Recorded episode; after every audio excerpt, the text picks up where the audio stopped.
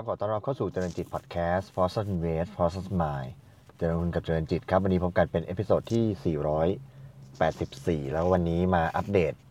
ภาพราคาน้ำมันกันนะครับ ในช่วงค่ำคืนวันที่ 3 มีนาคมที่ผ่านมาเนี่ยราคาน้ำมัน WTI เนี่ยพุ่งทะลุ 61 ดอลลาร์ต่อบาร์เรลแล้วนะครับ โดยตามข่าวเนี่ยที่ติดตามจาก InfoQuest เนี่ยเขาบอกว่า WTI เนี่ยน้ำมัน WTI เนี่ยพุ่งขึ้นกว่า 2%นะครับทะลุ 61 ดอลลาร์นะครับก็ขานรับการคาดการณ์ที่ว่ากลุ่มประเทศผู้ส่งออกน้ำมันหรือว่า OPEC เนี่ยรวมถึงชาติพันธมิตรหรือว่าที่เรียกว่า OPEC Plus เนี่ย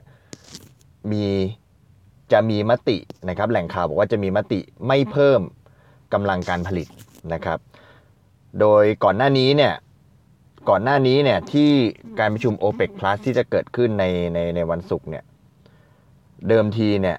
คาดว่าที่ประชุมเนี่ยจะมีมติ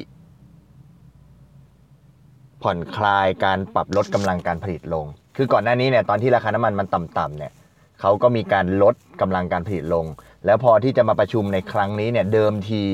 นะครับ เดิมทีมีการคาดการณ์กันว่า น่าจะเลิกมตินี้และน่าจะกลับมา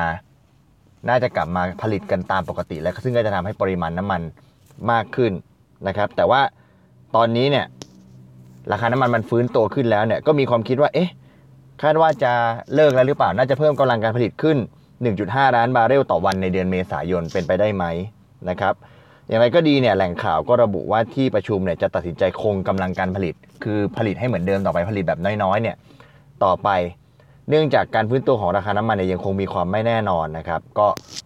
ยังกังวลในเรื่องของการแพร่ระบาดของโควิด -19 อยู่นะครับ นอกจากนี้เนี่ยมีความกังวลกันว่าการดิดตัวของราคาน้ำมันในระยะนี้เนี่ยมาจากเก่งการเก่งกำไรของนักลงทุน แทนที่จะเกิดจากปัจจัยพื้นฐานของตลาดนะครับ ก็ทำให้ยังคงที่จะยังคงที่จะมีกำลังการผลิตในระดับต่ำต่อไปนะครับโอเปกเนี่ยคาดว่าอุปสงค์น้ำมันทั่วโลกเนี่ยปีนี้จะเพิ่มขึ้น 5.8 ล้านบาร์เรลต่อวันสู่ระดับ 96 ล้านบาร์เรลต่อวัน ซึ่ง ต่ำกว่าระดับอุปสงค์ในปีที่แล้วซึ่งอยู่ระดับที่ 100 ล้านบาร์เรลต่อวันนะครับ ลองติดตามข่าวในฝั่งอเมริกาดูบ้างนะครับ เรื่องของวัคซีนนะครับ คุณโจไบเดนเนี่ยบอกว่าชาวอเมริกันที่เป็นผู้ใหญ่เนี่ยจะได้รับการฉีดวัคซีนโควิด -19 ทุกคนภายในเดือนพฤษภาคมนะครับ ซึ่งเร็วกว่ากำหนด 2 เดือนนะครับ โดยการฉีดวัคซีนในวงกว้างเนี่ยน่าจะช่วยให้เศรษฐกิจสหรัฐฟื้นตัวขึ้นในขณะเดียวกัน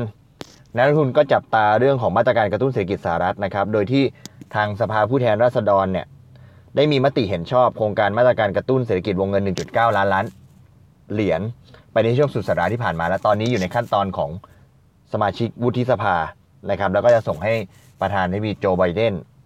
ลงนามรับรองเป็นกฎหมายต่อไป ซึ่งคุณแนนซี่เพโลซีเนี่ยประธาน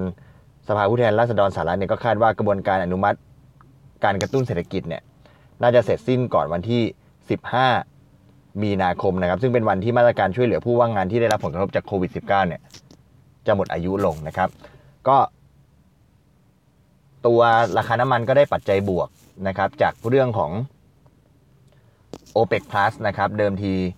น่าจะคิดว่าจะมีมติเพิ่มกำลังการผลิตขึ้นมา แต่ว่าล่าสุดแหล่งข่าวบอกว่าอาจจะยังคงกำลังการผลิตต่อไป ก็ได้รับปัจจัยบวกนะครับ เรื่องของการฉีดวัคซีนนะครับ ก็ จะทำให้เศรษฐกิจกลับมาฟื้นตัวได้เร็วขึ้นนะครับ ทั้งในภาพของสหรัฐแล้วก็ทั่วโลกนะครับ แล้วก็เรื่องของมาตรการกระตุ้นเศรษฐกิจนะครับ มันก็จะเพิ่ม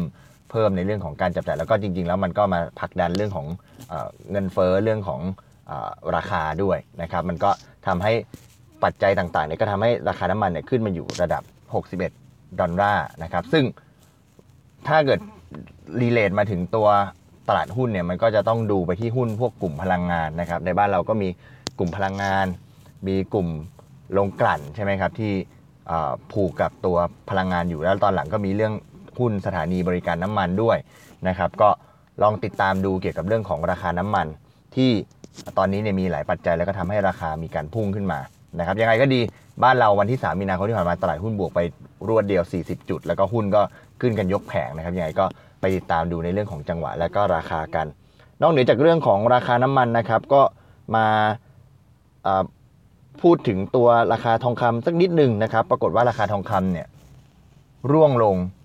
กว่า 20 ดอลลาร์นะครับ ลงมาสู่ระดับแถวแถวพันเจ็แล้วโดยล่าสุดเนี่ยอยู่ที่ระดับ 1,710 เหรียญต่อทรอยออนนะครับ ซึ่งเป็นราคาที่ย้อนกลับไปในช่วง เดือน 4 เดือน 5 ของปี 2020 เลย ถ้าจำได้ปี 2020 เนี่ย ถ้าช่วงโควิดเนี่ย ทุกสินทรัพย์ลงหมดนะครับ แล้วก็ทองเนี่ยก็ก็มีเป็นสินทรัพย์ที่ลักษณะของการป้องกันความเสี่ยงก็มีการพุ่งขึ้นมา แล้วก็ถ้าจำได้มีการพุ่งขึ้นไปถึงระดับ 2,000 เหรียญต่อทอยออนในช่วงประมาณสักเดือน 8 เดือน9นะครับ แล้วก็ล่าสุดนี้มีการ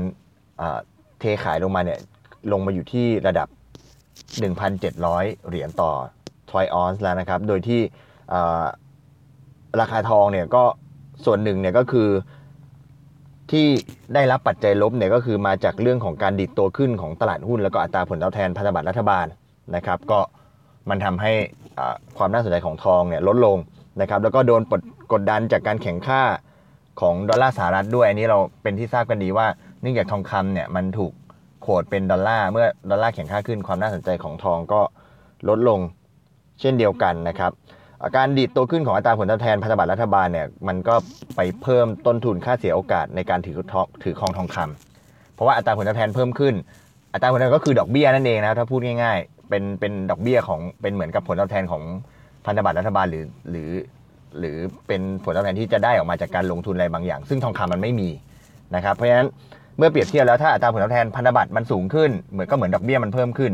แต่ทองเนี่ยถือไปมันไม่ได้มันไม่ได้ผลตอบแทนอะไรเพราะฉะนั้น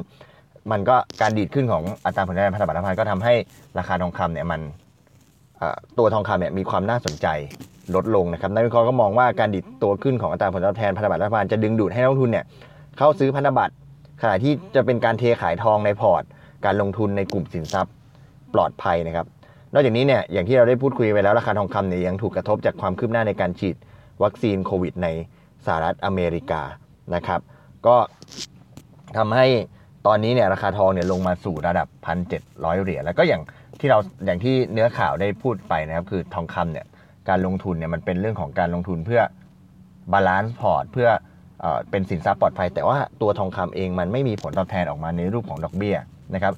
ลงทุนพันธบัตรก็ยังได้ดอกเบี้ย เล่นหุ้นก็ยังได้เเงินปันผลและได้เงินปันผลนะมันยังมีลักษณะของส่วนต่างผลตอบแทนอะไรบางอย่างมาแต่ทองไม่ได้ต้อง ขึ้นอยู่กับการขึ้นลงของราคาพราะช่วงนี้เนี่ยนักทุนเจอเรื่องของวัคซีนเรื่องของการฟื้นตัวของเศรษฐกิจอะไรเข้าไปเนี่ยก็ความกังวลต่างๆ ความต้องการของทองคำในแง่ของสินทรัพย์ปลอดภัยก็ลดลงนะครับ ก็ไปเข้าสู่พันธบัตรไปเข้าสู่ตัวตลาดหุ้นแล้วก็สินทรัพย์อื่นๆมากขึ้นนะครับ ก็เป็นเหตุให้ราคาทองคำมีการปรับลดลงมา ก็วันนี้ถือว่ามาอัปเดต 2 สินทรัพย์แล้วกันนะครับ ที่นอกเหนือจากตลาดหุ้นนะครับแล้วก็อัปเดตตลาดหุ้นไปพอสมควรแล้ว น้ำมันทะลุขึ้นมา อยู่ 61 เหรียญต่อบาร์เรลแล้วนะครับ ก็น่าจะรีเลทมาเรื่องของตลาดหุ้นได้ ส่วนทองคำเนี่ยลงมาที่ระดับ 1,700 เหรียญต่อทรอยออนนะครับ ก็เป็นภาพที่เกิดขึ้นสวนทางกันนะครับ ก็เอามาเดทให้ฟังเชื่อว่าน่าจะเป็นประโยชน์ไม่มากก็น้อยนะครับ วันนี้ขอบคุณที่ติดตามนะครับ แล้วพบกันใหม่ใน episode ถัดไป วันนี้ขอบคุณและสวัสดีครับ